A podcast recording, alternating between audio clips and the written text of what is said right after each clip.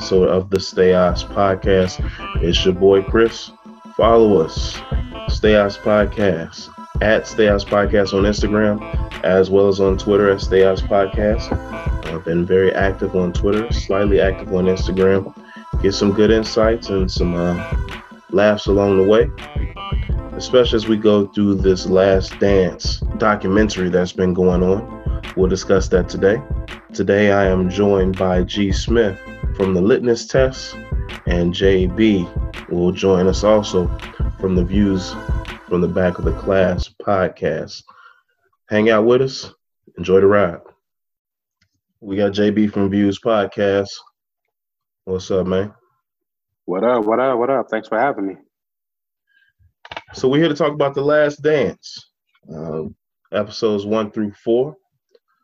It's been it's been like crack, man. It's been uh, addictive, bruh. bruh. I was literally scratching last night after the at, at four. It could have been coincidence, but at the end of four, I'm like, I need I need another hit.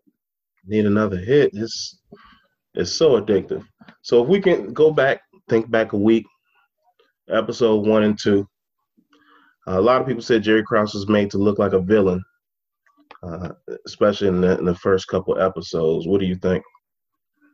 I think they just led with the facts. Like people could draw their own conclusions. I think the idea of um, him being villainized had to do more with what we knew about the situation or what we thought we knew about the situation. The narrative was already out there of him being a villain. So then we started to see the things that were put in place. Um, for one, the story is not complete, right? Well, all we saw in episode one was just what was going on in the off season. And granted, Jerry was doing some dirty stuff. He made, you know, some pretty poor decisions um, as far as trying to dismantle a dynasty. Right. Um, and it appeared it was driven by ego. So that's it, it wasn't the best look. But if you look at the whole picture of it, um, he wasn't he wasn't as bad as we want to remember him as being. But I don't think the the documentary um, painted him in any way. They just put the facts out there, and you know, you draw what conclusions you draw from it. Yeah, absolutely. His ego it played a, a large part in it, man. It's like you have you pretty much had that shadow, that statue right, right. that was sitting in the parking lot. You know what I'm saying? It was looming, looming over mm-hmm. you, because every every good move he made, you still got well. No, they got Mike. Right. So, you know, it don't matter if you bring in Steve Kerr, Jud Bush, or Scott Burrell, key cogs, you know I'm saying, guys who play roles. You know, mm-hmm. you, you had to trade for Scottie Pippen. You drafted Horace Grant. You put that team together. You traded Charles Oakley and got a needed piece, good defensive mm-hmm. center. But it still boiled down to people saying, well, you do got Mike. But for me, I feel like that's a um, if I'm in Jerry Krause's position, you can't allow that to bother you so much because anybody that's just saying, "Oh, you got Mike, so that's that," doesn't know what the game is about because it takes more than any singular star one to win a championship, mm-hmm. but to mm-hmm. win multiples. You know, two separate three peats. That's not just Mike. Mike is the goat, no yeah. doubt about it. But without those other pieces, you know, we're looking at him like we look at LeBron or how we looked at LeBron earlier in his career, I should say. Yeah, I mean, you you you need help, um, and Jerry provided the needed pieces, even even mm-hmm. to the mm-hmm. point you got the right coaches in place, right, to to get Mike over the hump. And honestly, you know, as as much as Scotty and Mike bullied him, um, Jordan eventually does give Jerry a lot of credit for the moves he made. They just didn't like the dude. Right. Because of the way it all ended up. Right. You know, so I mean, it, my thing is, do we have to all like each other in order to work together? Right? Exactly. You can. It doesn't. It doesn't need to be a big happy family. Can we do business? Exactly. But that didn't seem to be enough for Jerry because he was dealing with some other personal things. Like Mike was so disrespectful, so disrespectful. and Jerry just wanted to be one of the boys, but that wasn't gonna ever happen. Yeah, he wanted to fit in, and just, mm-hmm. but that I don't I don't think he understood that dynamic either. You know, it's it's still the same dynamic uh, that you have in the workplace. You know, you got exactly you got management and you got employees. Yep. Jerry was management. He could have been as cool as ever. You know, he could have been GQ model walking through the hallway. They Mhm. still gonna shake up and everybody gonna go their separate ways. So Jerry Absolutely. was never gonna be one of the guys, one of the fellas. Right. And he played it wrong. If he he should have played it more of a Pat Riley type. Right? You can get away with cold calculated moves. Um Pat Riley as an executive has pretty much been bulletproof with the exception of, you know, not giving Dwyane Wade his money the first time. And even then, He was it was right. a it was the right business move. It was the wrong PR move. Yeah. But that if, if that's the one thing you could say about him as an executive over what 20, 25 years, I mean Jerry Krause could have learned something from that. Don't try to don't try to fit in with the players. You're not of that ilk. You weren't a former player. You are short and fat, as Mike was so quick to point out. repeatedly. So be so be who you are. You you know hit him with you know what I am short and fat, but guess who makes sure you getting paid? Watch your mouth, son. Maybe not, son. You probably don't want to do that as a Yeah, the racial yeah. component there. You may not want to go that far, but I get your point though. indeed, indeed. So talking about Mike, right? So episode one really focused on Mike bursting on the scene. Uh, you know, being one of two rookies, 25, 5, and 5, you know, going through the whole broken foot situation, coming back against Boston, not wanting to lose, you know, the, the famous uh, headache conversation he had with Jerry Reinsdorf. You know. I love that. I love that one. but it just it showed you one i appreciate how they they dive into because we always heard about larry coming up how he always tried to be larry but it, it dives into how honestly it was almost not not as extreme but but james jordan was kind of like a joe jackson in that Mhm, situation because he was pitting them against each other. Mhm. trying to trying to get a diamond out of some coals that he had there because you know by all accounts larry larry was a dog on the court. You know Yeah. and like you you see some of the old clips even now larry would would, would go to the bulls practices and just dunk you know out there in the Berto center. So james would, would play them against each other. You ain't gonna never be better than larry. You know you ain't you ain't technical like larry. Always had larry under his wing and, and holding him up Mhm. For mike to look at and mike resented that but it made a monster Yeah, man.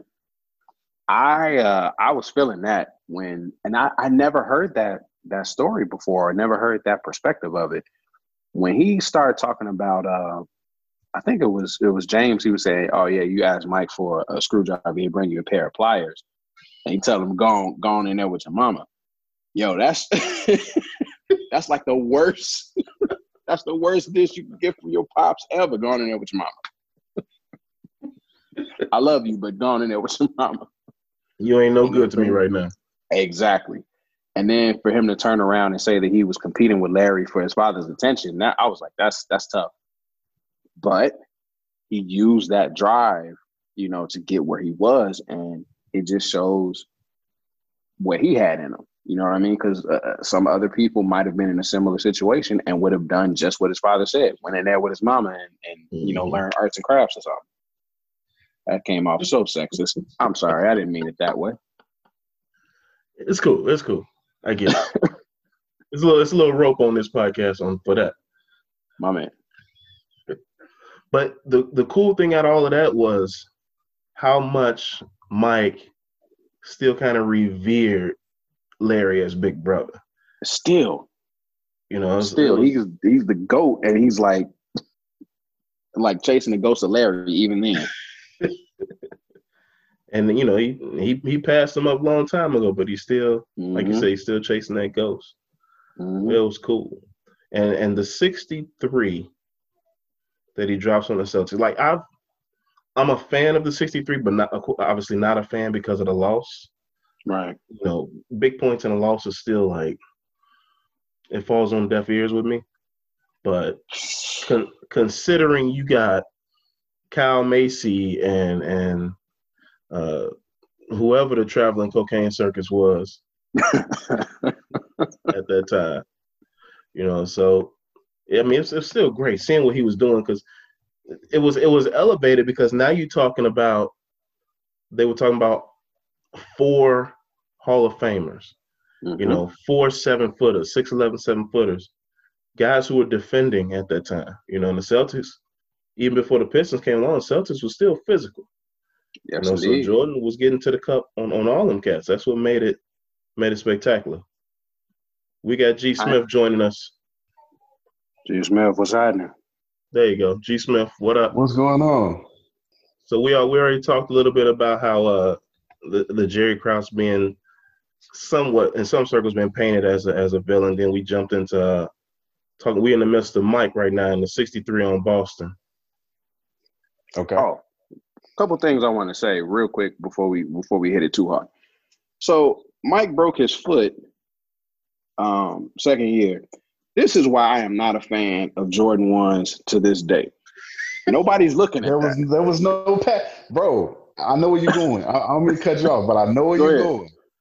That your foot, you know, they cannot flex, man. Exactly. So it don't even make sense.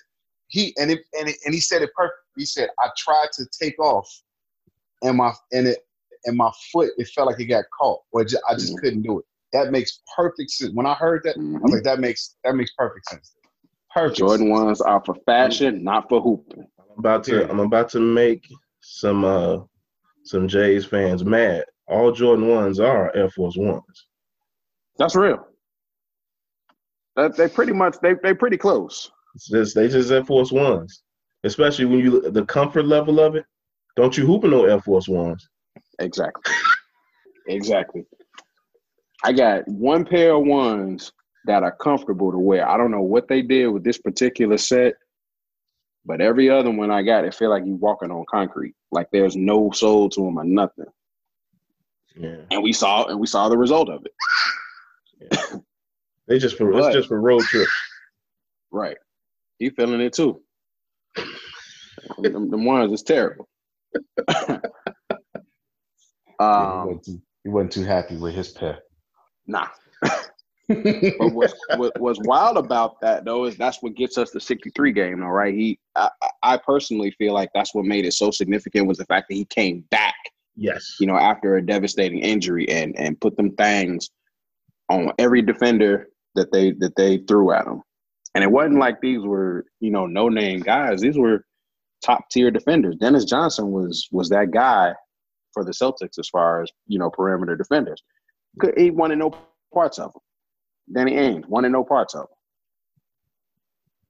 No part. Couldn't like, handle him. Your Couldn't. your first your first major highlight is Larry Bird. You know, right. it's, it's right. It goes into the foul, man. Well, his there there wasn't three point line at that time, so it didn't matter if you took a long range jumper or what. But if you notice in all of those clips, the paint was crowded. Yes there there were there were three, four, five guys in the paint every time, and nobody had to guard the three. Michael mm-hmm. just, but that's what I'm saying. But Michael wasn't shooting jumpers; he was going to the cup on them mm-hmm. for the most part. He was man. That that's an amazing game in itself against the number one defensive team in the league. Yes, and they only lost. They only lost because that's, of that. That too that that whack. Wasn't that the year? Uh, wait, wait, wait. Wasn't that the year that they won? Uh, didn't they win 69 games that year? They won like 68, 67, 68 games that year. Yeah, it's a top five team all time. Absolutely. And the Bulls would have won that game. Oh, not for that that Jordan got fouled taking a three. last. I would blame I would blame uh, Oakley and that Matador defense on the last play, he just kind of got out of the way. Yeah, but Jordan I mean, got fouled in regulation taking that three. He um, and you know, like today, you get three free throws. Right. But he was shooting for the win, got fouled. He only got two free throws, and that only tied the game. Right. So still one of the the all time great performances. And I know we didn't specifically get into that yet, but I, I got to talk about it since we're talking about that that part of it there was almost no better song to choose for that that part of the the doc, than I'm bad. Like the, the, the build up, you know, as you showing what he's doing, and in the lyrics, the way LL was going in on this Phantom MC, like that's what Mike was doing to the Celtics. Muscle bound man put his face in the sand. We get we got we got we gotta get on that later. We gotta get on that later. We my bad, my bad. It's, it's a lot of it's a lot of music we can hit hitting this dot, man. Yes, indeed. A lot of music we can hit is is, is done so wonderfully. So here's the big thing that came out of episodes one and two. A lot of people talked about the Pippen situation. Mm-hmm. Who's at fault? Uh, ultimately, or just what they right. want you to what they want you to see on the surface. Right. Because I, I we could we could deep dive. I mean, and it's real simple. You know I do? We we deep dive. Jerry Reinsdorf is to blame. Jerry Reinsdorf had that his little minion do his, dirty work for him, mm-hmm. and he sat there and acted like he had nothing to do with it, or that you know this was a this was an organizational decision, and we all decided to go, we all decided to go in this direction. That this is just business as usual. Right. No man, this is sports. Sports sports business is different from any other business. I don't care what you say. There's loyalties involved. There's there's lives. I mean, just some serious stuff involved. Jordan should have been a Jordan should be a bull right now. Exactly. But in, instead, you you you you fumbled it like Sanchez. Um, uh, at the at the Sanchez into his lineman. You can't do that, man. Randall out here butt fumbling. Yeah, he but Reinsdorf butt fumbled, right? Butt fumble. No, he he was he was uh he was um Ryan on the sideline making the call and just watching the whole thing. That's what happened.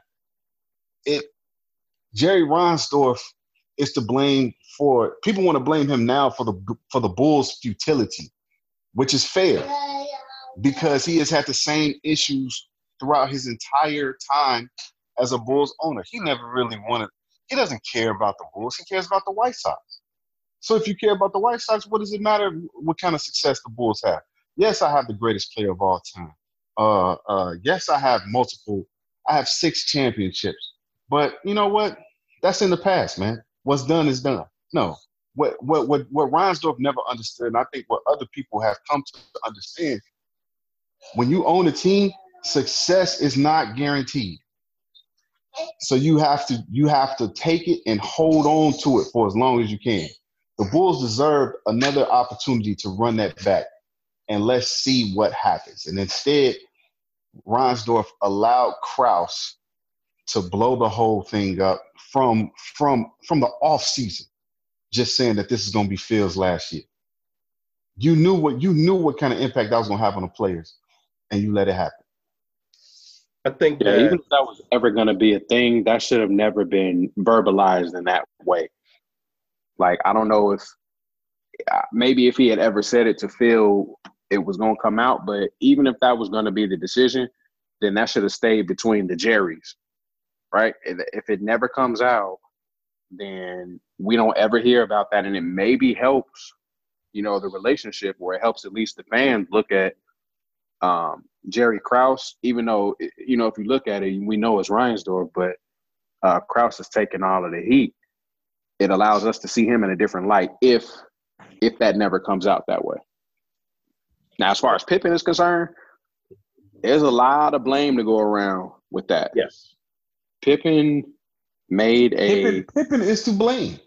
He made a short-sighted decision. He he went for the money. Yeah. And instead of taking the three year deal, the two, three year deal, because you had already won a championship, instead of taking right. the short deal, you took stability. Right. And in the end, you want to cry about it? No, no, no, no. Now, the reason why I say Reinsdorf told him. It's a bad yes. deal. Yes. The reason why I say that there's a lot of blame to go around, though, is now from Reinsdorf's perspective, that's just business, right? it's not good business to spend more money than you have to on anything. However, you need to look at it as an investment. And that's what mm-hmm. they didn't do. It's things like that by not looking out for Pippen in that way, by breaking up the dynasty and isolating Jordan. it now sets you up to have this futility for the next 20 years. The only thing that has really helped the Bulls was the fact that they were able to get Derrick Rose in the lottery. If it were not for that, if it were not for Derrick Rose and and getting Jimmy Butler um, in the draft, because I mean the Bulls have made some good drafts, but it's really those two that have allowed them to go beyond anything other than mediocrity. Without that, nothing's happening because ain't nobody coming to Chicago. The reputation is is not sound, and they show, you know, if you're not taking care of your franchise cornerstones, what chance do I have coming into this organization trying to do anything? And people so that's where that. absolutely they do. And this documentary ain't gonna do nothing to, to change that. You know, but, people are just gonna kind of recognize what was taking place and say, "Yep, we we got no business doing business with these people." And that's why it's good timing that the Bulls made the moves they made right around the time this doc came out, changed mm-hmm. the culture altogether. Mm-hmm. Uh, as far as the Pippen situation, uh, I'm in agreement that it's blame to go around.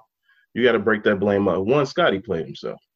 When when 100%. the person when the person who signs your check tells you don't sign this deal, might be a good idea to listen to him. You know whether his motive is true or not. He says, "Look, I'm not renegotiating. Don't sign this deal, because right. once you sign it, we're not talking about this no more." Right. That's that. And and Scottie kind of took it for joke.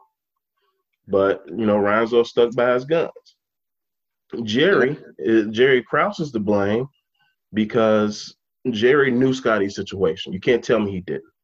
Jerry right. knew Scotty's situation. He tried to take advantage of Scotty in the situation he was in. You know, it's, it's the first time you really kind of get close to Scotty personally, to mm-hmm. where you see he has some issues, some real, real issues going on in his family, and he needed that money right then. His he had mm-hmm. that back issue. He wasn't too far off the migraine situation. Scottie was, you know, trying to get some stability, and Jerry right. Krause understood that. So he he gave him a, a, a, offer on the table that he almost couldn't refuse. Um, Jerry Reinsdorf, of course, you know, he didn't make the investment. You know, everybody in the situation seemed like they were short sighted. You know, nobody was looking five, ten years in the future, which is bad business. But right. at the same time, like one thing I want to I want to kill is the whole Jerry doesn't care about the Bulls. Jerry cares about the Bulls. That's the cash cow. You, I mean, I'm a White Sox fan myself, but the White Sox ain't pulling nowhere near the loot the Bulls are pulling in, ever, right. ever. So Jerry cares. That's that's a, that's a big check. But that's but, the business side of it. But his heart is with the White Sox. His so heart is with the White Sox, and he said that. He said because my heart is in baseball, I would trade all these championships for a World Series ring. But at the same time, he didn't say I don't care about the Bulls. He's like I would prefer a World Series to a basketball championship. It just right, shows you that's, that's a major statement to make. Heck yeah, it is. I mean, but, I mean, it is it is it is tantamount to saying that he doesn't care about the Bulls though, because like people, you know, go to work for a check, right? You might enjoy your job, but very few of us have the type of work that we would do for free, right? So what Jerry is basically saying in that case is, yeah, I got a good job as far as the Bulls are concerned, but my heart is is with the White Sox. To me, that's I don't care about the Bulls as long as you're going to continue to produce on the business side. I don't care anything about this friend. Not I, that's an extreme take, but I don't think it's um, rooted out of out of thin air, right? It, it is based in reality for sure. Oh, that statement is painful. Oh, yeah. the statement is, you know, Jerry Jerry hurt himself big time with that statement. I mean, I, I don't think he's totally in that boat where he doesn't care about the Bulls. I think he cares, but like like we said, we know where his heart is, and and that's yeah. honestly that's probably the biggest reason why his son is running the Bulls now because maybe his heart ain't in it. But that being said, as a White Sox fan, the same trash happened with the White Sox. It was bickering and disputes in with the White Sox between Kenny Williams and Ozzie Guillen. And Jerry mm-hmm. just put his hands up and stepped back out of it. Mm-hmm. So I mean, I think that's just that's just his that's his. But but even still, even in that situation, didn't Ozzie get two more years? But Jerry watched the chaos the whole time, and people that's complain fine. and people complain that he let Kenny Williams ruin a good thing with Ozzie again. I think Jerry's demeanor is just like, hey, can we all just get along and I'm gonna let you guys work it out. Um, you know, I don't want to get involved with this. This y'all thing. Y'all work it out. He's, Except he's for very when- hands off. money, He's hands which is off bad. until You need, you need to have your it's- heart in. Yeah. Or at the very least have some sort of investment. Even if it's not an emotional one, you need to make you know sound decisions for your franchise moving forward. Jerry being hands off except for situations where it's gonna cost him something, right? Remember uh Krause wanted to break the Bulls up in ninety seven. And Jerry realized that, well, I'm gonna go ahead and milk this cash cow a little bit longer. You know, we got Mike. We need to go ahead and try this thing again. Um, I don't know what Jerry Reinsdorf saw in '98 that allowed him to say, "All right, we can go ahead and cut our losses." Maybe. My guess is, yeah. My guess though is that he realized he was going to come up off a lot of bread if he didn't, because Mike's contract was up, Scotty contract was up. Um, I'm not sure what Phil's contract situation was, whether he had any time left. Like if Bill they were was still up. Then paying Everybody him, was up. everybody was up. Dennis was Okay. up. they everybody. up for another year. and the new TV deals had come in at that point. So he knew he was going to have to break all of them off in '98. That was, I, I believe, the reason why he would have. He didn't want to break them up in '97 because you know it was still everybody was still under the the cheaper, relatively cheaper deals. Um, '98, all the bread was to have to come through. That's when he he stepped in because it was to cost him. But otherwise, I agree. He's he's hands off. He's just to let you know, whatever take place as long as it's not to hit his pockets too hard. Right. I think that's when he gets involved. I think he just he wants everybody, to, you know, kind of to love each other until it affects his Mhm. dollar. You know what Mhm. I'm saying? So or just go to work and and and and go home and be quiet. I, I think he really would have preferred that, man. Like Reinsdorf is like, I really don't want to hear anything about it. I'm owner in name, not in face. You know, like e- even at the champion, like when they won when they won the championships, he wasn't trying to be up there on that stage, man. It just happened that you know that's custom. You know, mhm. that's why people know what he looks like. Otherwise, you never see that guy. Yeah. I ain't mad at him either because I would do the same No. thing, to be honest. Let me spend my millions anonymously. but it's tough being a sports owner, especially now as as Yeah. uh, you know as as social media has grown. Um, Yeah. Now you got your, your Twitters and your Facebooks and your Instagrams. You know, people just twenty four hour news coverage of of anything, especially sports now. Mhm. So that's kind of difficult. But if we had that back then, I think you would have felt the pressure and been like, "Yo, we we we need to keep Phil. I don't know what Yeah. what we're doing. You know, let's let's give them this next year. Let's let them play it out. And if they, it, what the crazy part to me is, is Krause is like, even if y'all win the championship, this is still your last year. He said 82 and 0 and win You the go 82 and 0 and Yeah. you got to go. That that's that's wild, man. Like, Yeah, So, yeah. Bold And statement. who would ever tell somebody that that works for them? You Right. could, you could make me all the money in the world. This still gonna be your last year. Why? Right. That's terrible business. Everybody keeps saying ego. I just don't agree. It's What gotta else be could it something be, else though? to it. Isn't it interesting though how much history has repeated itself? Mm. That Paxson was there for this whole fiasco, hmm and then now we're placed into the next era of Bulls basketball, and we see a lot of things duplicating itself. And he's the new Krause. I think that has a lot to do with Reinsdorf. If if history repeats itself, let's look at who was who was the head in, in those historic times. Who, Right. what what is the key? You know what I'm saying? What what is- what is the the, the, the key to this map?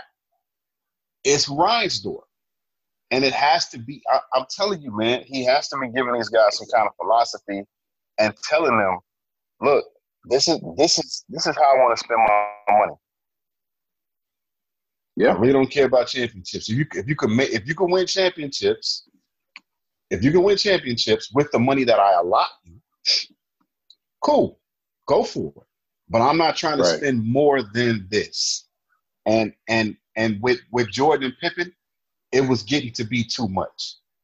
Phil, people talk about Phil's salary, but still, for a coach, that was that was quite a bit, and they didn't have the TV money at that time. So this is Right. all coming from Reinsdorf. So it's all coming from Reinsdorf. So it's just Well, they, they got a new TV deal, but it wasn't like what they just recently got. But they had they had read up a new contract uh, with NBC, so that's how they were able to, you know, guys started to get get bigger contracts. And that's why that's why the '99 uh, lockout happened because the players wanted a Yeah. bigger chunk of that TV money. Yep. And guess who was at the forefront of that? Miguel. Jerry Mike was right there. Yep. Battle. Ryan, Battle. Like he, he's he's the Jerry Jones of the of the NBA, man. yeah. Just without the without the flair.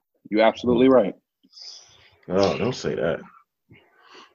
It's true. I mean, as far as as far as being cheap and trying to, yeah, he's he's got some Jerry Jones in him for sure. Yeah, I guess. it's it's so Let's- let's move disgusting on. to me. Let's move on from the Reinsdorf. Right, right. So so now we in episodes three and four. We talked about Dennis Rodman, Phil Jackson. First of all, you know this this being the day after. You know, I'm, I'm I'm surfing the interwebs on Twitter, Instagram. Detroit, the city of Detroit, was big mad at this weekend. Yes. Like Yes. they were they were emotionally hurt and scarred.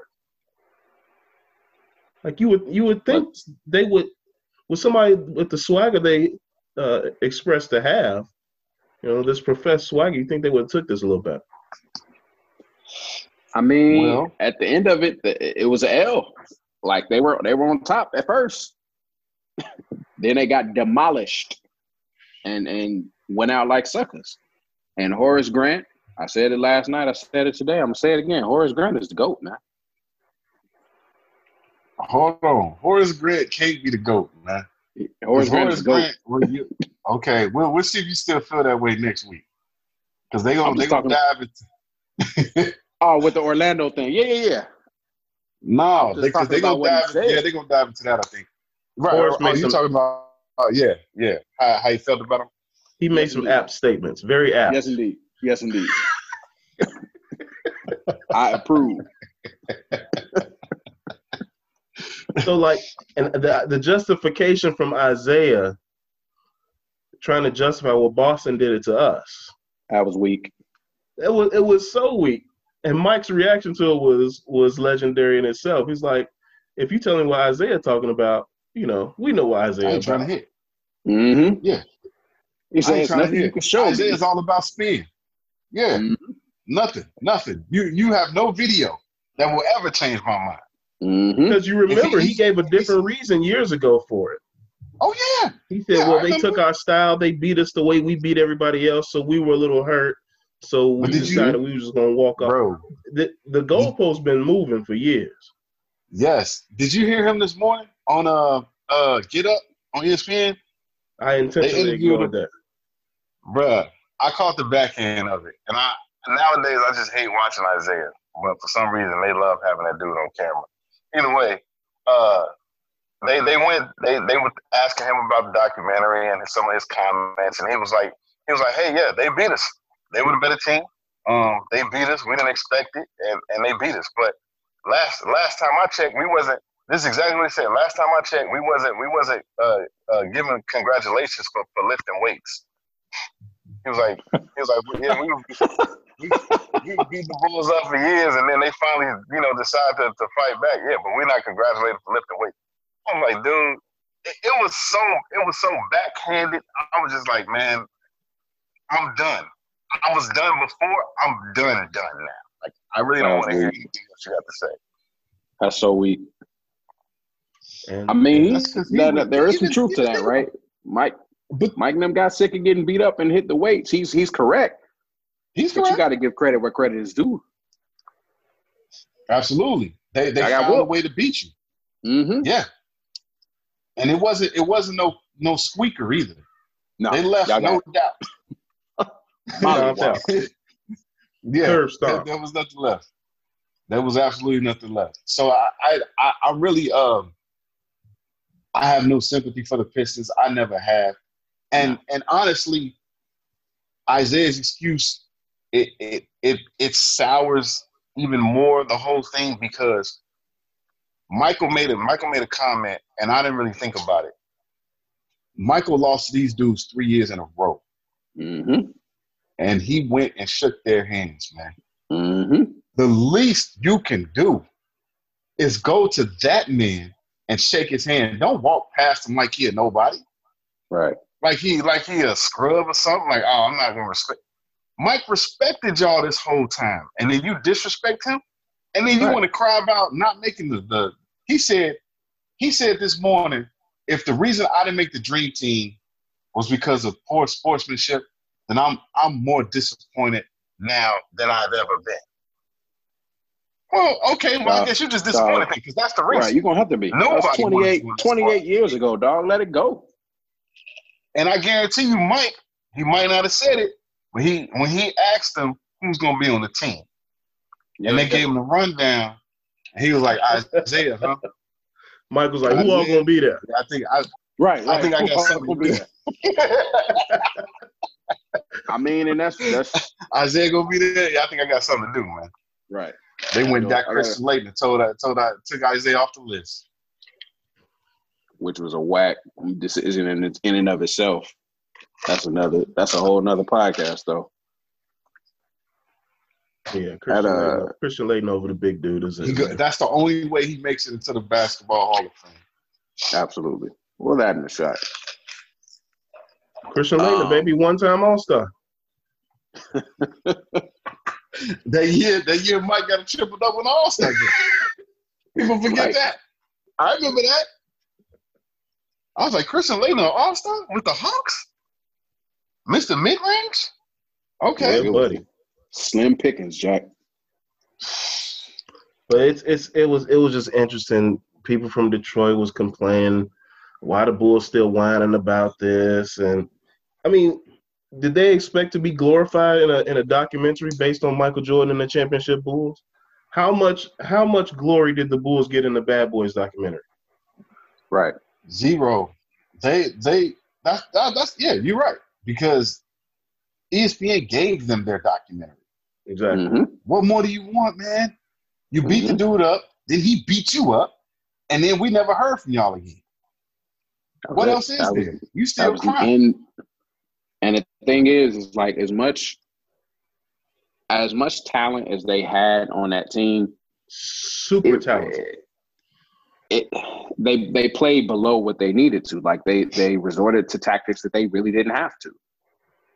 If you just play straight up, maybe they get something different. I think the problem that Detroit and the Pistons are dealing with, they got the little brother syndrome. They were they were not marketable in the same way other player uh, other teams were, and they were sandwiched in between, you know, the descension of the Mhm. Celtics and the Lakers and the ascension of the Bulls and what nobody really checking for them. Like that's the, the that's the lost tape years, and they still feel some kind of way Yeah. about that. They don't want to be they don't want to be the blip on the screen. You know what I'm Right, saying? but that's that's that's kind of That's what, what it they are. is. They Like the they also real- feel like they also feel like their way of basketball uh spawned a way of basketball for other teams. Isaiah mentioned it this morning. He felt like the Knicks Mhm. started playing their style. Um, the Pacers started playing their style. Uh, the Mhm. Miami Heat started playing their style.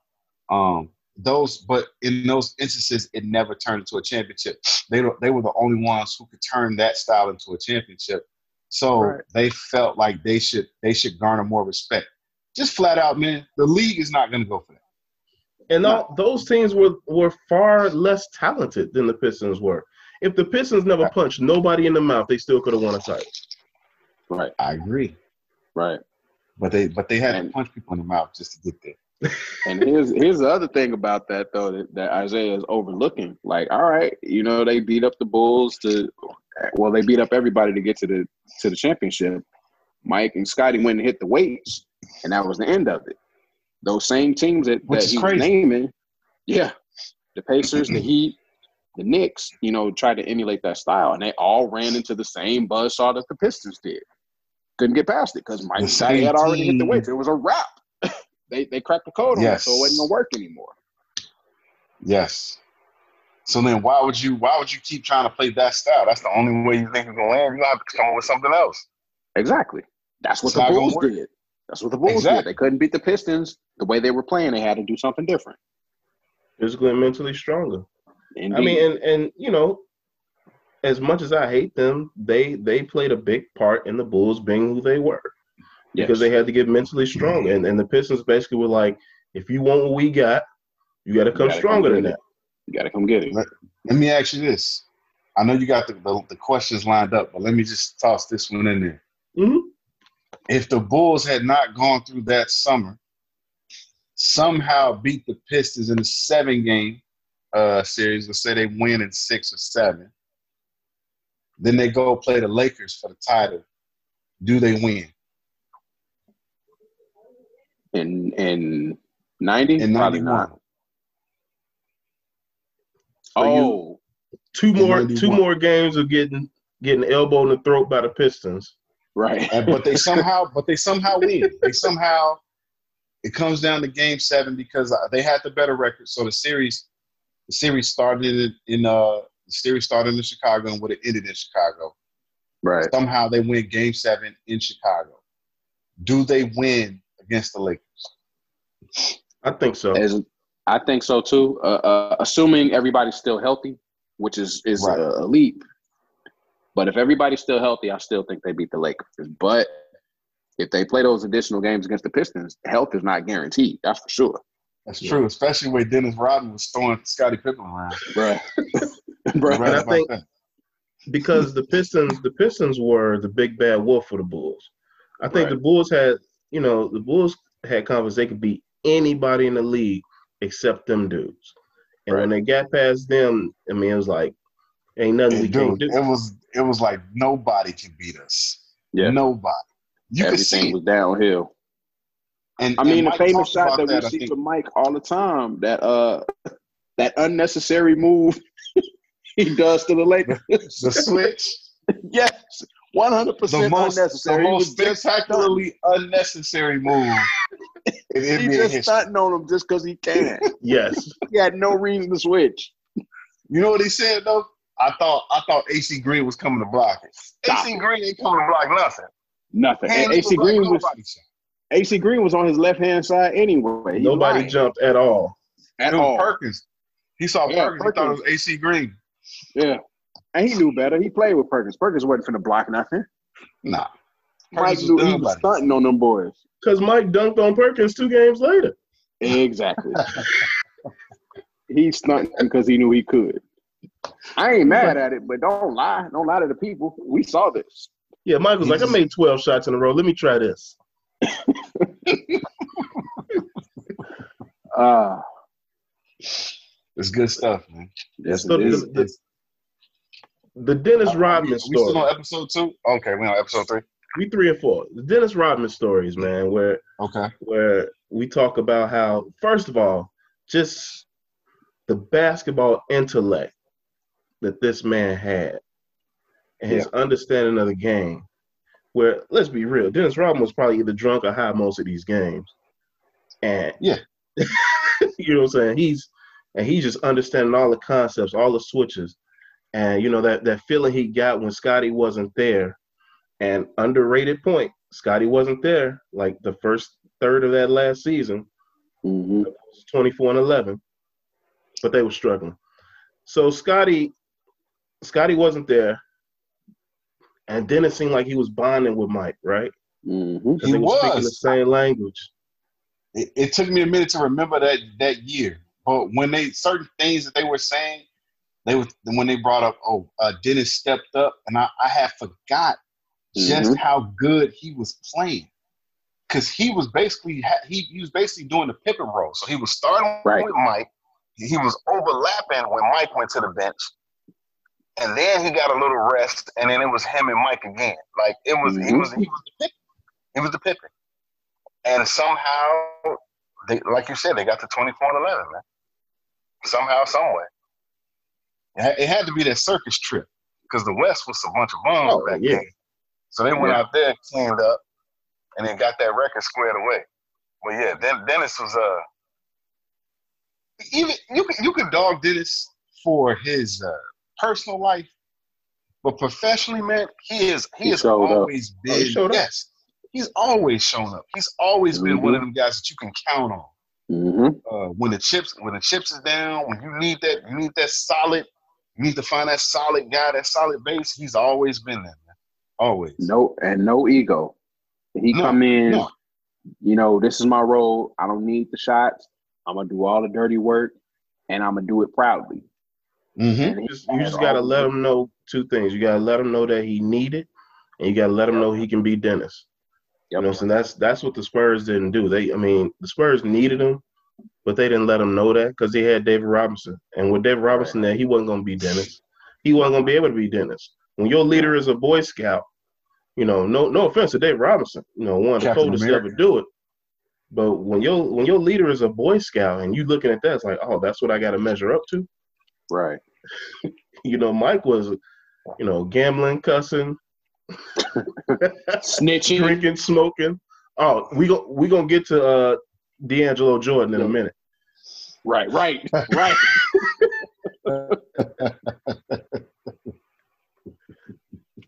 But you know, De- Dennis was able he was able to act, and then when you saw how him and Phil bonded, Yeah. I mean that was that was a tremendous moment to where you saw that Phil really did understand that dude. But see, that's my thing too. Phil Phil had that kind of effect on the team. Period. Why Yeah. would you think that Phil wouldn't be the best guy for a rebuild? At least, at least to get you back to a, a respectable point where you back in the playoffs.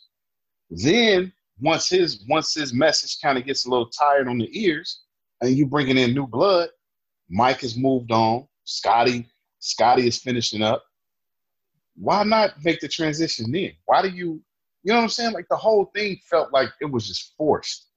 And I Yeah. never understood that. But yes, Scott, Phil had that kind of effect where, I mean, it, we've heard it talked about throughout the years how he would suggest different books for guys for road trips. Mhm. Um, he would have these like really interesting and private conversations with the guys on the planes um, and on the buses. And and he really was he was in touch and in tune with his players to a point that it seemed like he just hit all the right he hit all the right buttons on them. And and Dennis was that one that was really everybody was afraid of, but Dennis was basically Dennis was an angel the three years that he was there. You know, besides Yeah.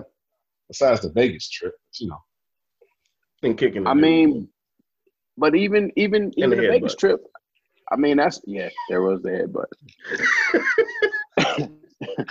I think the kick to the Dennis, we in the middle of working was a little Uh, over. what, what are you doing? what are you talking about, man? I Crumbling need at the foundations. They didn't give him another vacation. Man. He needed a vacation, some load management.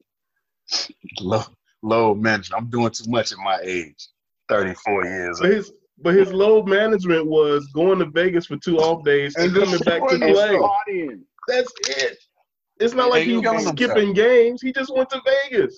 Yes, yes, and came back killing still. Came back. I mean- Mike had to go grab him by the nose ring Right. and pull him, pull him off Something the I learned. electric. Something I learned about Dennis though, I knew he was uh I knew he was slaying snow bunnies. I mean, a shout out to him. I did not know that he he was messing with Toni Braxton as well. I learned that today. Really? Dennis Oh, you know Rodman. that. I did not know that. Dennis Rodman was the man.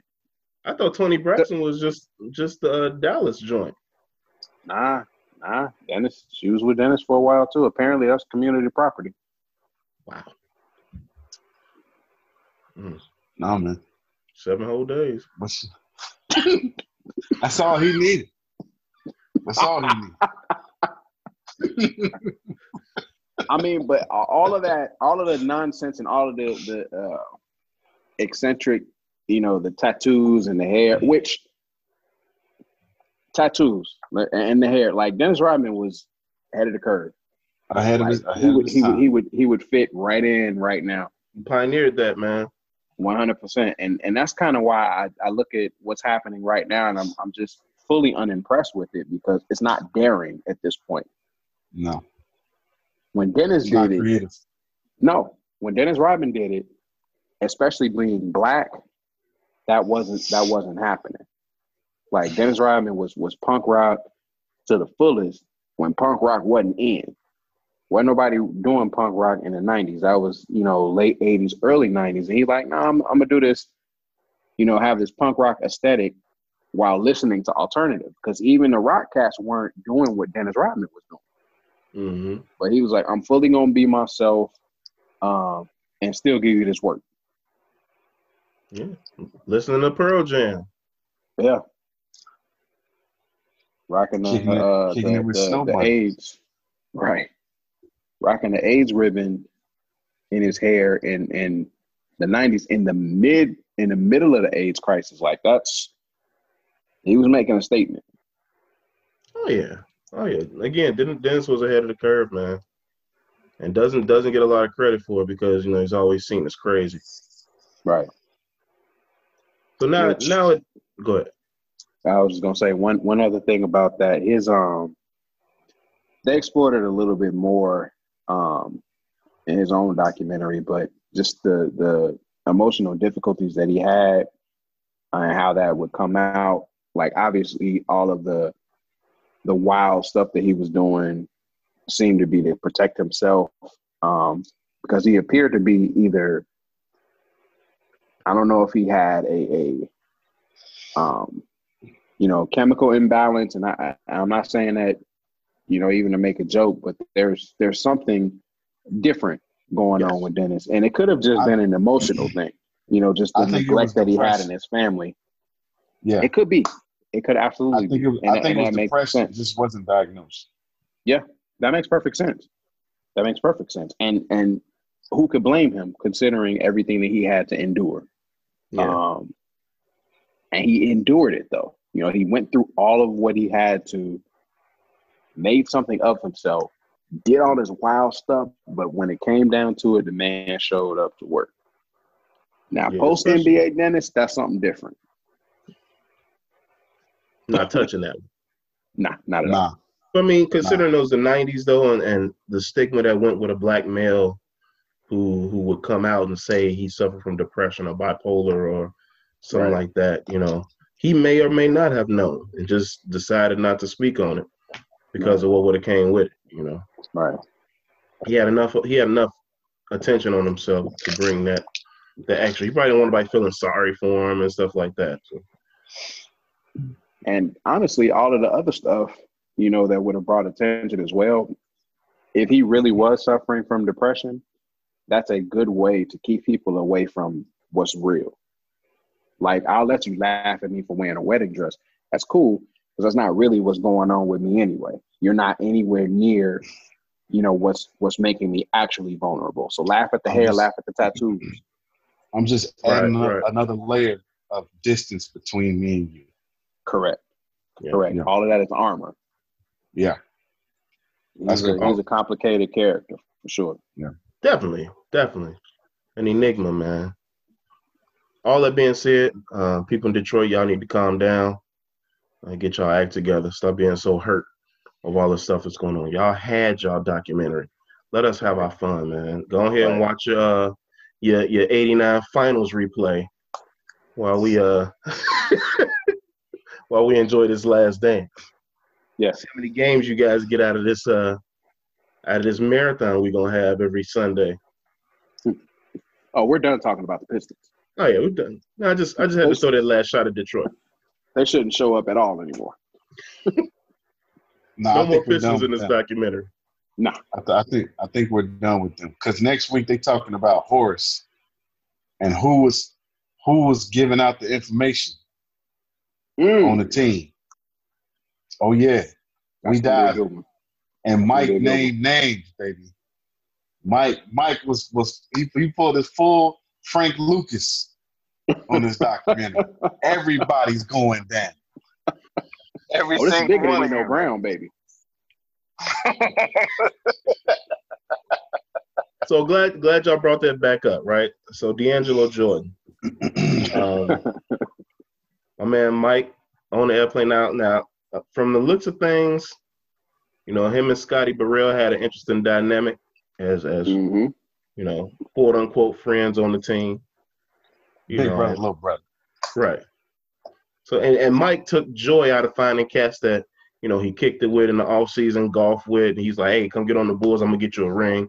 So it might have been one of them situations with Scotty, right? Scotty Barrett. Mhm. But but on the plane, on video, diming out this man's personal life. Now, now, hey, Mike might have been like, these tapes will never be released. That's probably what he said. Like, oh man, ain't nobody gonna see this footage. Oh, Hey, snap. It don't matter though. He was, he's like, hey man, he's like, hey man, not on film. He My was mama like, watching this. he's like, I hope you ain't got no main, because uh, Hey, he say, he say Dennis Rodman Jr. but I found like, so hey, hey, hey, hilarious man, about hey, hey. Which makes sense so though, because I always hilarious about that. Yeah. and Scott Burrell's um his image was was super clean cut. Yes. You know, he was he was Tim Duncan esque. And that's what made this hilarious to me. Because I'm Who sure he wanted to keep that. Mike was like, no, no, he was out here knocking him down, knocking him off. Left and right. Scott, say Scott had him out there all night. Scotty too hotty. So he say he don't sleep. knocking them down like mid-range jump shots. Man, Ah, that was Yeah, hilarious. so- That's that's that's how Mike roll. I'm looking forward to the next one now. Let's let's let's focus on Horace. Um, yeah, man. you know, I, I still like Horace, but you know, we know how, how greasy that got Yeah. back bro, then. because situation. Horace didn't know how to shut it. They they gonna dive into it, man. But Horace Horace didn't know how to shut his mouth, Right. and he wanted more glory than he deserved. He was always he making deserved. mistakes. hmm I mean, yeah, he was getting rebounds. Don't get me wrong, but he was always making mistakes, man. He, they gonna talk about it. Mike was yelling at him all the time. Right. He just he He got to that All Star game, baby. when Everybody get ninety one. Three. The year Mike, the year uh, Scotty won MVP. It was 94. at 94. Horace was an All Star. Horace, that's the year B.J. Armstrong made the All BJ Star Armstrong team. made it too, which is further proof that Scotty got robbed of that MVP that year. because they That's another won. Story. They won. Well, Scotty got All Star Game MVP with them red airs on. Whew. Still need a pair of them. And then you got Yeah. Scotty. Wait a minute, Scotty did. Who won? Oh, Olajuwon. Mm-mm. David Elijah. Robinson won that year. You're right. That was the year that Robinson Right. what scored 72 to win the scoring title. Uh huh. Is that the year? hmm Yeah, I'd have had to give it to him then. But then when when he met up with Olajuwon, that, that all got squared away in the Western Conference Finals. Yeah, because Hakeem was like, Quickly. "You got my trophy. You have my should have went to trophy, my Scotty, friend." Man. Still should have went to Scotty. He dragged BJ Armstrong and Horace Grant to the All Star game. You know what hurt Scotty though? That that 1.8. Mm-hmm. Yeah, he acted a fool on that. There was no excuse. There was no None. excuse, man. Nah, I can't what, even. I, I can't even support him. There's no excuse. nah, he was act, he was acting like a piston. Ooh. Ooh. wasn't that the same year Scotty threw a chair out on the court too? Yeah, Mm-hmm. I'm pretty sure. Yeah, It he- was it was a very taxing year for the Pip. you weren't gonna win no MVP like that, brother. Nah, nah, not in the NBA. They ain't going. Not in that league, no. Mm-mm. Give it to the Boy Scout. So let's talk about the music, right? Yes. The music, the music for the first four episodes, and, and I expect it to continue. Hmm The music selections covering all different genres, dope. Matches time period, matches situations. You know, brings back memories. You feel like you in the moment when it's going on. I know Jamil wanted to wanted to stretch out on that. Yeah, man. Every every choice, even if it wasn't one that you would make, they're all undeniable. I ain't no joke for Mike as a rookie. Come on, man. Like there's not a better there's not a better song for that. And I like that um you know they could have chosen other ones, but I ain't no joke. Um, I'm bad for Mike and you know showing what he was doing in the second year, especially in that Pistons game or that Pistons series. What I appreciate about both of those is they still had to um, interweb those uh, cuts with other people talking. So although those songs meant a lot for those moments, it still was it wasn't so noisy that you couldn't hear or you mm-hmm. couldn't you know get those uh those interviews off during the song. You you got to experience the whole thing. I thought those two were masterful choices. Um, man, Party Man. You know, Chris, you and I were talking about this off wax.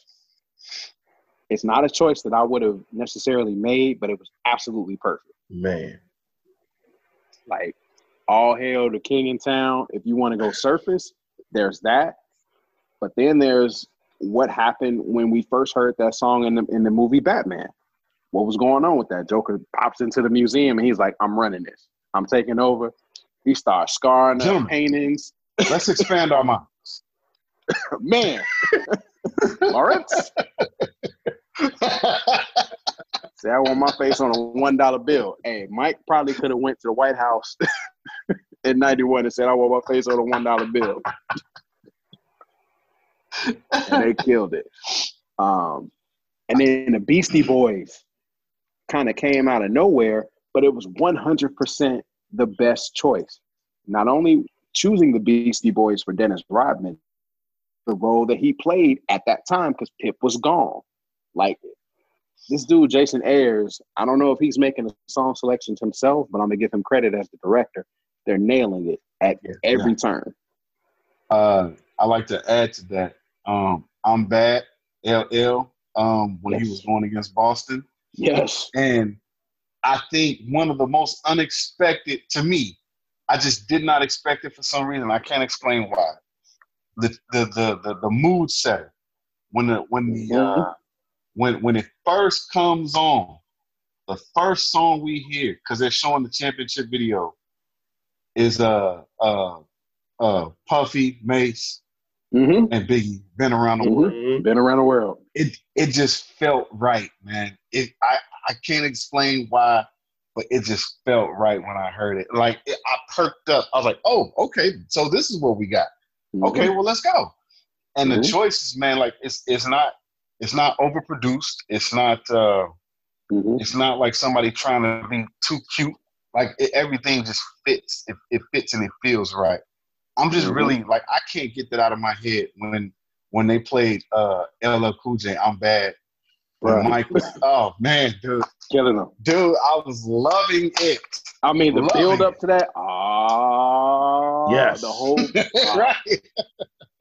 like it was, it was no better choice for that for for several reasons. I mean, he was a bad man, but the build up and you see what he's doing, what he's doing, what he's doing, and then you go into the killer. And that's when the world saw it. And that's like, when the world saw it. Was, it was on like, a small stage. You know, Mike was doing his thing, but that's when the world saw it. You on national TV, yes. Boston yes. Celtics, you know, best team in the league. You know, everybody everybody's either a Lakers or a Celtics fan, so the world's mm-hmm. watching. That's, that's and he, he, makes he makes, he makes the, the comment he makes the comment that right before, as you about to hear, hear LL, he makes the comment when they took the restrictions off.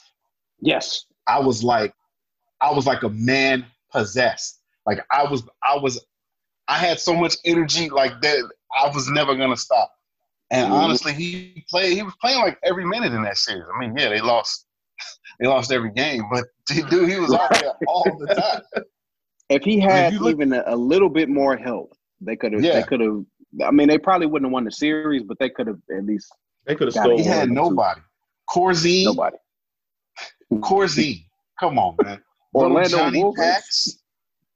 Orlando Woolridge, please. the cocaine bandit. No, man. right. The only, no. uh, as far as the music, the only issue that I had with it, and it wasn't a bad choice, but it didn't hit me in the chest like the other ones, was a uh, Big Pun. I don't want to be a player. I I didn't love that one. It that that one was a little too on the nose for me was, for was, um, Dennis Dennis uh, going, going on vacation. Vegas? Yeah. Okay. Okay. Okay. That was a little too on the nose for me, but um, I listened to the director explain his choice for that song, and he was like, "Well, what would you be listening to at that time? You know, or what Everything. would have been playing in the club?" I was like, "That makes sense." But the way they was hitting it with everything else, I'm like, all right, this is cool, but they could they could have did a little better with that one. But that's me nitpicking. Like the music selections have been amazing. It's been a One one bad song out of four episodes. I I Exactly. mean, and you can't even say it was bad. You just it was it didn't catch you like the other songs. I, I get you. and that's all and that's all it was. That's all it was. Yeah. It just wasn't at the level of greatness as as the other ones. Yeah, man. It's so where, where and we we only halfway through it really. Where are we putting this documentary as far as sports documentaries, especially ESPN? Well, see, this is tough because it's more like a docu series. Right. I don't know if ESPN has done a ten episode series yet. Yeah, Um, I, I gotta put it up there. Uh, somebody was reminding me of, of other thirty for thirties, but I mean, I, I mean, do we call this a thirty for thirty? I mean, it's in that same vein. It's it's it's a series though. You know, it's Yeah. certainly a lot more content than we would get from a single thirty for thirty. and we tied to it emotionally, no doubt. That was Right, and I'm trying to I was gonna separate bring up. myself. It's Yeah, it's hard I'm to, to separate myself. it's hard to to judge it without that. I'm- I'm gonna be honest, man. I loved Reggie Miller versus the Knicks. that was fantastic. I I I still love that to this day. Like I I could sit down and watch that. Like Yes. no problem. Yep. The Um, Fab Five was an excellent one. Fab Five, their basketball documentaries are really good. Yes. Um, I just I, I would like to see the the, the full product because a lot of footage I've already seen. Um, Right. Most most things I've I've already known. Um, but I feel like as we continue to move on, there's going to be a lot of things that I they're going to show me that I just had no clue about. This is Yeah, what this is no. where that unseen footage probably kicks in because Right, we, I think so. you know, a lot of people like, you know, I seen this, I seen we've got bits and pieces, but it's got to kick in now. The stuff we haven't seen. Right. Yeah. The stuff that that Mike was talking about, man, y'all gonna think I'm a real jerk after this. Yeah, let me let me see Yeah. that. Yeah. Yeah. I'm ready for that, man. I mean, and we already I'm know. already this next episode. He, I mean, he was already dry snitching uh, on episode four. Yeah. He, he, he, I think he's gonna act a complete fool this next episode, man. Everybody getting told on. and I'm here for every minute of it. Give me all that.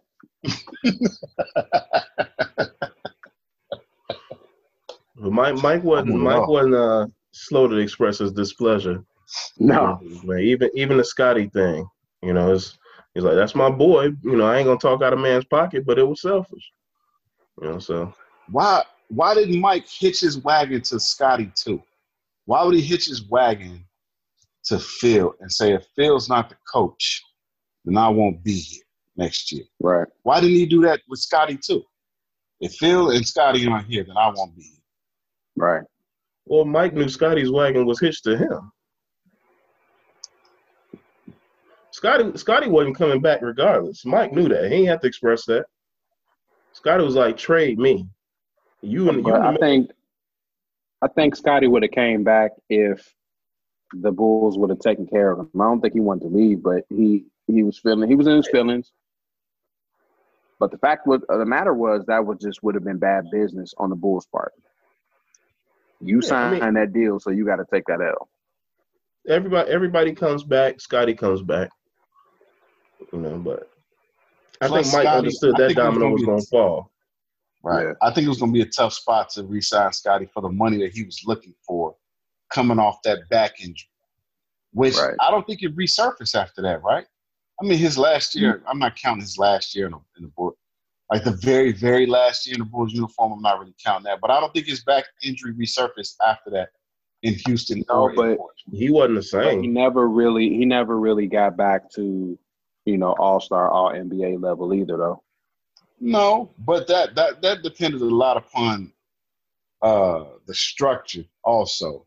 I think I think Scotty was a Scotty was a product of the system as much as um he was just an all around beast, you know. That's true. That triangle offense helped him out and they allowed him to bring the ball up. Other places he went, they already had point guards, they already had that squared away, so you're not gonna be handling the ball as much. Right. That's true. Yeah. So, um, while on the documentaries, you know that you don't know Bo. That documentary was fire. That was Forgot really about good. That was really good. So, one thing about ESPN, you know, I have I have my qualms about it. You know, the the occasional coonery and. Uh, but more on they- the they TV got- and on the docs. What'd you say? I said more on More on the the TV shows TV than on the doc. Mm. Yeah, yeah. The doc, the docs are pretty spot on. You know, I'm even the stuff you think you might not like. You know, like um, the Christian Laettner one was nice. Yeah, it was. Really, that was really good. Yeah, I still hate him, but it was a good one. I uh didn't they do a documentary on the Houston Rockets? Yes. Okay. Their, their two years when they went to get Clyde, I, I'm pretty sure that was them. Uh, I have an issue with ESPN, man. But I have a question. When did things change? Because on the main station, they're showing it unedited. On on ESPN two, it's edited. That- Yeah, I that's thought not that right was- at all. I thought that was weird. I thought that was weird. that, that can't be right. What do you They mean? want- I was, They trying to get all the I money. was confused. Right. But you would to get all think the that they would put the edited one on ESPN and the unedited on ESPN two. I thought that Right, was strange. just- I just recorded them both because I wasn't sure which one, and I wanted to make sure that I had the edited version. Oh yeah. Oh yeah, oh yeah. Make sure we put that on wax.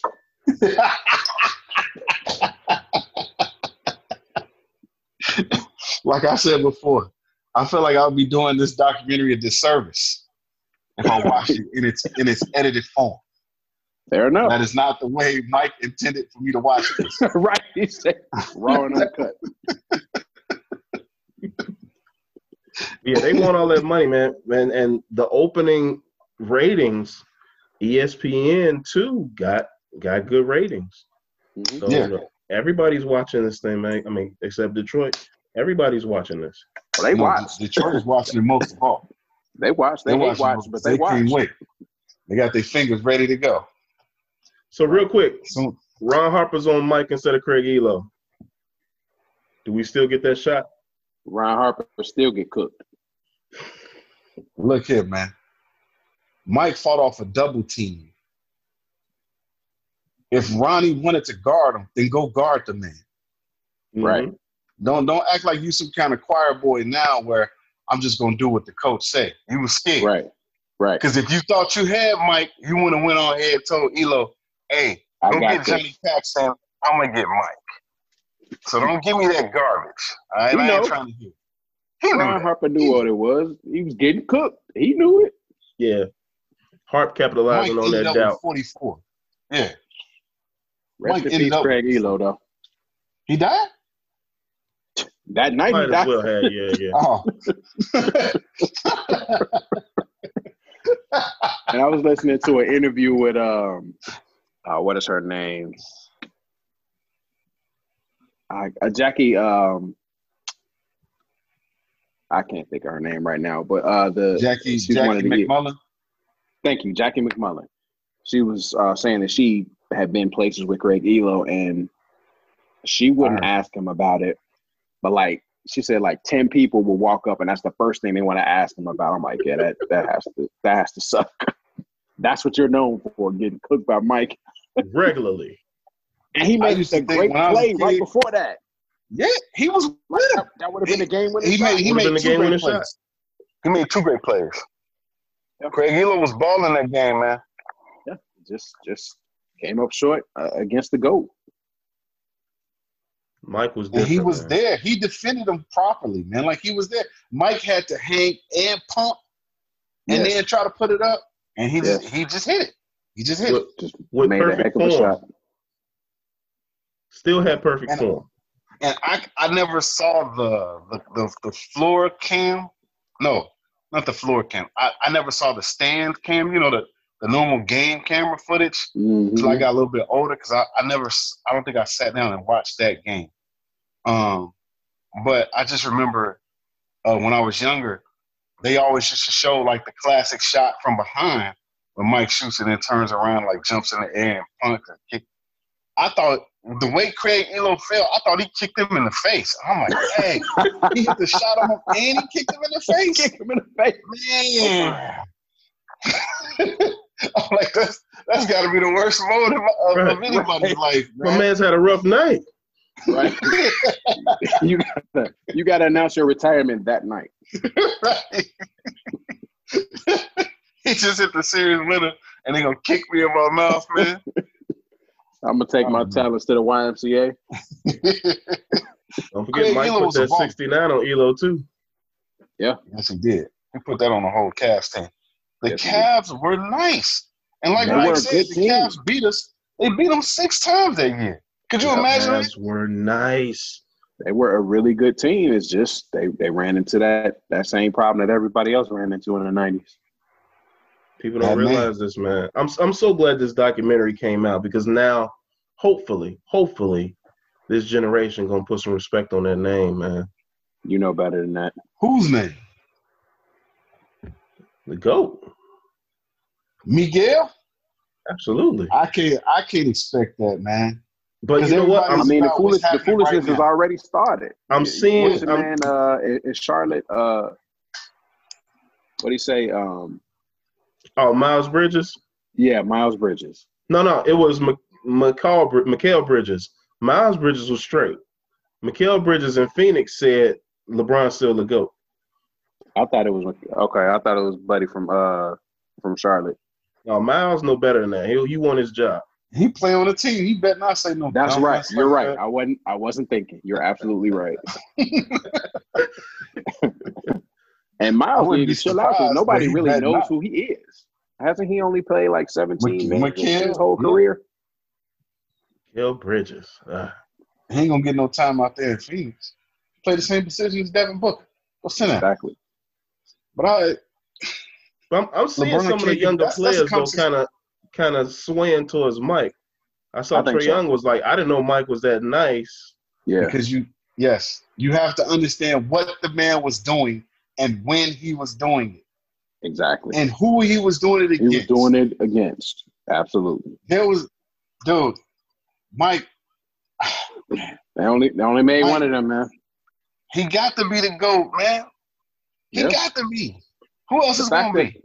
the fact of the matter is this: Who else? I asked this question before. Mike had Larry Bird and Magic Johnson singing his praises as they were his peers. Like they were saying that he was he was the best player in the NBA at that point when they were. Which of LeBron's competitors or who would be on his level have said that consistently? Like who was who was LeBron's OGs that said he's better than me at the same time that they was playing? Kobe didn't say it. You're right. I know what you and I know what you I know Kobe what you wasn't gonna referencing. say. I remember Kobe I remember gonna say. Barkley. I remember Barkley told the told the media. that dude's just better than me, man. Yeah, He's just Yeah. better than me. I, I thought I was the best player in the league until we played them in the finals, and I found out he that dude is just better than me. That's some strong. That's some strong stuff to say, man. yes. LeBron's I- best he won friend says Mike is the goat. Your best LeBron. friend says Mike is the goat.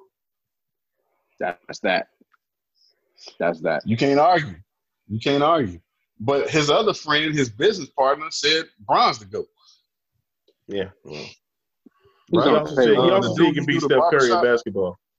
Maverick know what's up. He know his, what side his bread is butter on.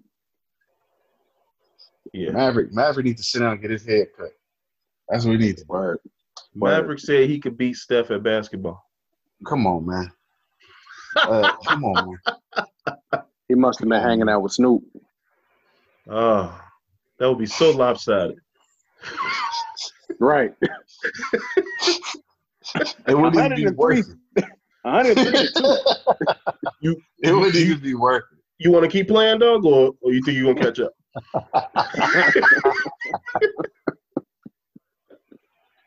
it. Wouldn't even be worth it, man. Nah, not at all.